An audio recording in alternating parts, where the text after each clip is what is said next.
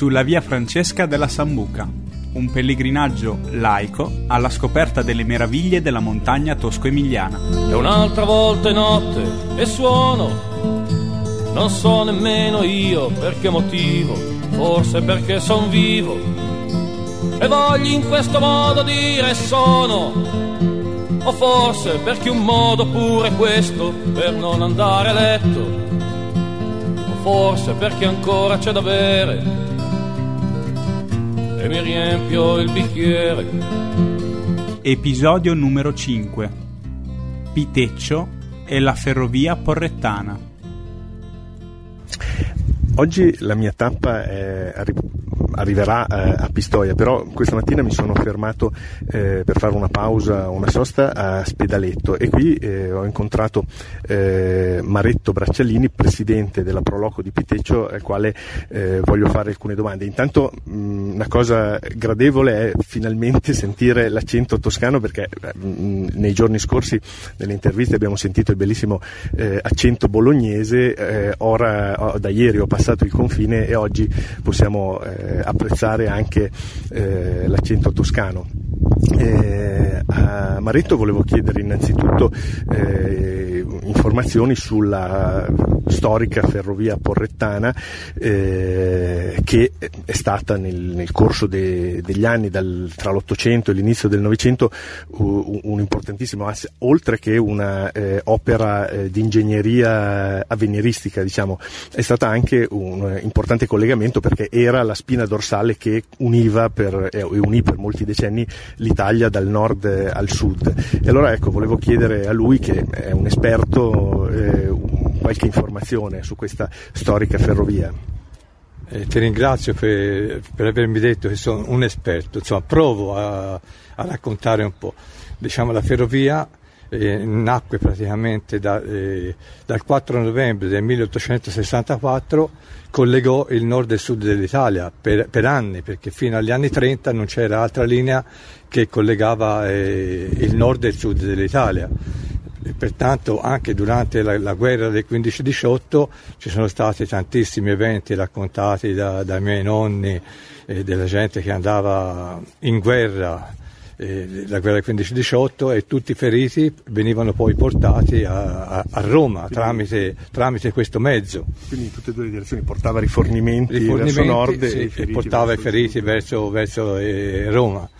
Eh, pertanto è, è stata una, un, per, per, il nostro paese, per Piteccio e, e, zone limitrofe, è stato un grande benessere perché eh, ha valorizzato anche il territorio lì di Piteccio, eh, una cartiera che c'era già nelle, inizi del, del Novecento, eh, portavano le loro merci a giro per l'Italia. è stata una grandissima, grandissima storia. Insomma.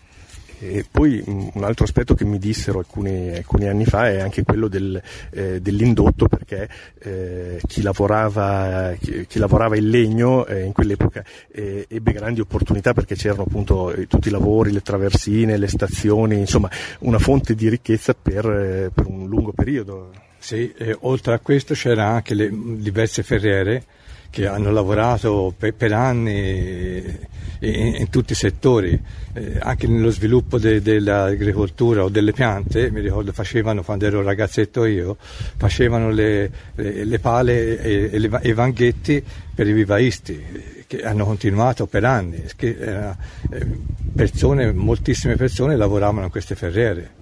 Poi col tempo la, la modernizzazione ha portato a, anche a perdere questi posti. Le cartiere, eh, già le cartiere erano importantissime anche quelle, già all'inizio del Novecento ma anche fine Ottocento c'erano delle cartiere importanti eh, a Piteccio. Eh, grazie all'acqua de, del torrente Ombrone Ecco, eh, dopo mh, lo sviluppo ha portato in altre di- direzioni, un po' forse anche eh, l'emigrazione e soprattutto lo sviluppo di altre linee ferroviarie nel corso del Novecento ha portato un po' all'abbandono eh, di questa linea che adesso è, è, è un, insomma, una cenerentola. È una dei... cenerentola è diventata, è bella come, come, linea, come ricordo, però praticamente non serve più per, per gli spostamenti veloci come e magari prima serviva. Sì, forse eh. può servire magari per il turismo lento perché turismo lento. ci sono dei, dei, treni storici che... il turismo lento sarebbe importante, però stenta un po' a crescere, so che in questi giorni proprio hanno comunicato che ci saranno dei servizi eh, di treni storici, insomma, speriamo che riesca a riaccendere un pochino la speranza.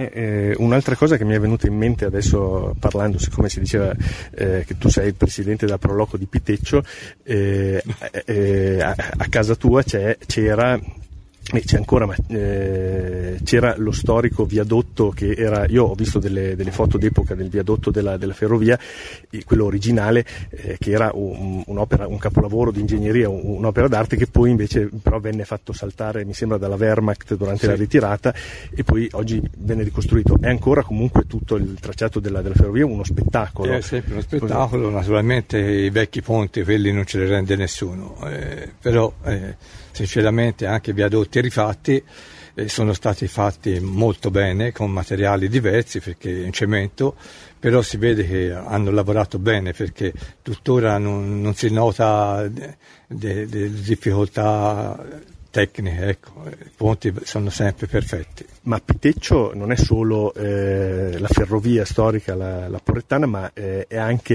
importante per un altro eh, evento mo- molto più lontano nel tempo. È, cioè fu, nel, nel, nel, nel diciamo, Medioevo, sì, sì. Fu, fu la, la, prima tappa della, della fuga de, della famiglia Vergiolesi dopo l'assedio di, eh, di Pistoia, eh, quando dovettero fuggire e ritirarsi sulle montagne eh, fecero la prima tappa, si, si, rifugiarono presso il castello di, di Piteccio e eh, per, per, poi vennero assediati anche lì e quindi si ritirarono eh, al castello di Sambuca dove poi eh, Selvaggia morì, eh, che è la località eh, che ho attraversato ieri. Allora volevo chiedere anche su questo qualche notizia in merito. Eh, sì, l'episodio eh, diciamo, che ha chiuso praticamente la storia di Piteccio fu il 30 novembre del 1306 che dopo il lungo assedio eh, la selvaggia Vergiolesi eh, da, da, stenti insomma, eh, per, per questo assedio praticamente poi riuscì a fuggire la notte del 30 novembre del 1306 e rifugiarsi al castello di Sambuca dove poi trovò, dopo pochi giorni trovò la morte. Beh, questa precisione sulle date ci sono fonti documenti Sì, sì, ci sono, storici. ci sono eh, eh, cioè, è una, una, storia brutta ma sì, è bella ricordare. Non c'è lieto fine però. Non c'è lieto fine. Una ma prima, mentre ci preparavamo, avevi accennato anche al castello di Batoni, una storia che sinceramente io non conosco. Vuoi dire sì, qualcosa? Eh, il castello di Batoni era, sembra fosse un castello importante, è proprio sul crinale di confine eh, tra Piteccio e la valle di, di, di, di Ponte Petri, questa zona qui. E, sinceramente di, sembra che fosse un castello molto importante eh, ed era eh, però di, di, di, Modena, di Nonantola. Di Nonantola. E finì la storia, ora l'epoca precisa, non lo so, ma intorno al 1000 non, non esisteva già più questo, questo, castello. E mi dicevi che avevi conosciuto persone di Nonantola che forse... Sì, e a Nonantola eh, ho conosciuto delle persone che eh, conoscevano molto bene la storia e hanno de, de, la, la, storia proprio in questo, in questo comune, diciamo. E, se, e chi volesse cercare sì, eh, addentrarsi ne, ne, in questa storia, eh, andando a Nonantola si riesce a trovare eh, la, la storia. L'informazione. Sì. Grazie. Ok, per, per, il momento ti ringrazio, io non l'ho ancora fatta, non mi è ancora capitato di fare il percorso in treno, ma appena possibile, spero prima possibile, eh, proverò a, a, fare questo percorso, magari già venerdì tornando a casa, eh, perché è, è veramente una bellissima esperienza in un bellissimo contesto, in un bellissimo ambiente.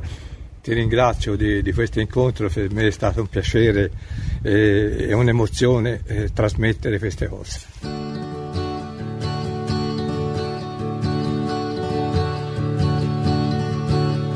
So che viso avesse, neppure come si chiamava. Con che voce parlasse, con quale voce poi cantava. Quanti anni avesse visto allora, di che colore i suoi capelli, ma nella fantasia ho l'immagine sua, gli eroi sono tutti giovani e belli, gli eroi sono tutti giovani e belli, gli eroi sono tutti giovani e belli. Conosco invece l'epoca dei fatti, qual era il suo mestiere. I primi anni del secolo, macchinista, ferroviere i tempi in cui si cominciava la guerra santa dei pezzenti. Sembravi il treno anch'esso, un mito di progresso lanciato sopra i continenti, lanciato sopra i continenti, lanciato sopra i continenti. E la locomotiva sembrava fosse un mostro strano che l'uomo dominava con il pensiero e con la mano. Ruggendo si lasciava indietro distanze che sembravano infinite. Sembrava avesse dentro un potere tremendo, la stessa forza della dinamite, la stessa forza della dinamite, la stessa forza della dinamite ma un'altra grande forza spiegava allora le sue ali. Parole che dicevano gli uomini sono tutti uguali. E contro ai re, ai tiranni scoppiava nella via la bomba proletaria e illuminava l'aria, la fiaccola dell'anarchia la fiaccola dell'anarchia, la fiaccola dell'anarchia. Tutti i giorni passava per la sua stazione, un treno di lusso, lontana destinazione.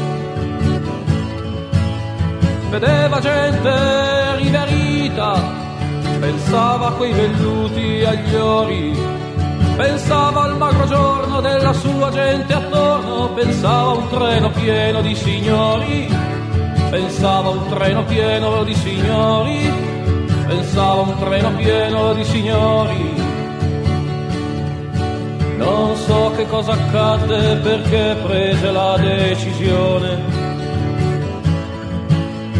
Forse una rabbia antica generazioni senza nome che urlarono vendetta, gli accecarono il cuore. Dimentico pietà, scordò la sua bontà, la bomba sua la macchina a vapore, la bomba sua la macchina a vapore, la bomba sua la macchina a vapore e sul binario stava la locomotiva.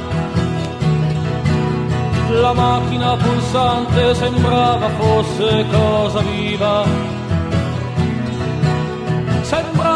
Giovane puledro che appena liberato il freno mordesse la rotaia con muscoli d'acciaio, con forza cieca di baleno con forza cieca di baleno, con forza cieca di baleno. È un giorno come gli altri, ma forse con più rabbia in corpo. Pensò che avevi il modo di riparare a qualche torto. Salì sul mostro che dormiva, cercò di mandar via la sua paura e prima di pensare a quel che stava a fare il mostro divorava la pianura, il mostro divorava la pianura, il mostro divorava la pianura. Correva l'altro treno ignaro e quasi senza fretta. Nessuno immaginava di andare verso la vendetta.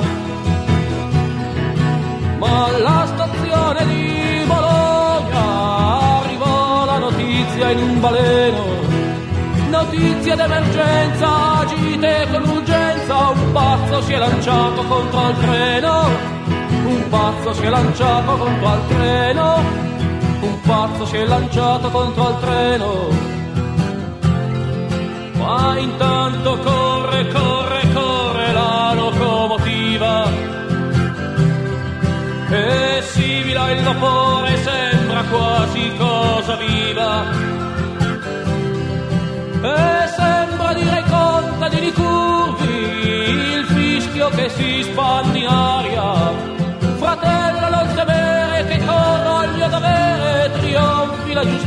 giustizia proletaria trionfi la giustizia proletaria trionfi la giustizia proletaria intanto corre corre corre sempre più forte e corre, corre, corre, corre verso la morte. E niente mai può trattenere l'immensa forza distruttrice. Aspetta solo stianto e poi che giunga il manto della grande consolatrice, della grande consolatrice, della grande consolatrice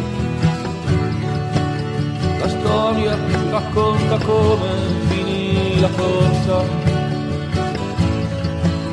La macchina deviata lungo linea morta.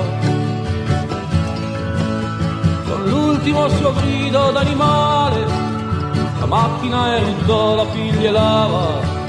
Esplose contro il cielo, poi il fumo sparsi il velo, lo raccolsero che ancora respirava raccolsero che ancora respirava, raccolsero che ancora respirava. Ma a noi piace pensarlo ancora dietro al motore, mentre fa correre via la macchina a vapore. E che ci giunga un giorno ancora la notizia lanciata bomba contro l'ingiustizia, lanciata bomba contro l'ingiustizia, lanciata bomba contro l'ingiustizia. E un'altra volta notte e suono. Avete ascoltato sulla via Francesca della Sambuca, un pellegrinaggio laico alla scoperta delle meraviglie della montagna tosco-emiliana un podcast in 5 puntate, scritto e ideato da Andrea Piazza e prodotto da Radio Frequenza Appennino. La sigla è tratta da Canzone di notte numero 2 di Francesco Guccini.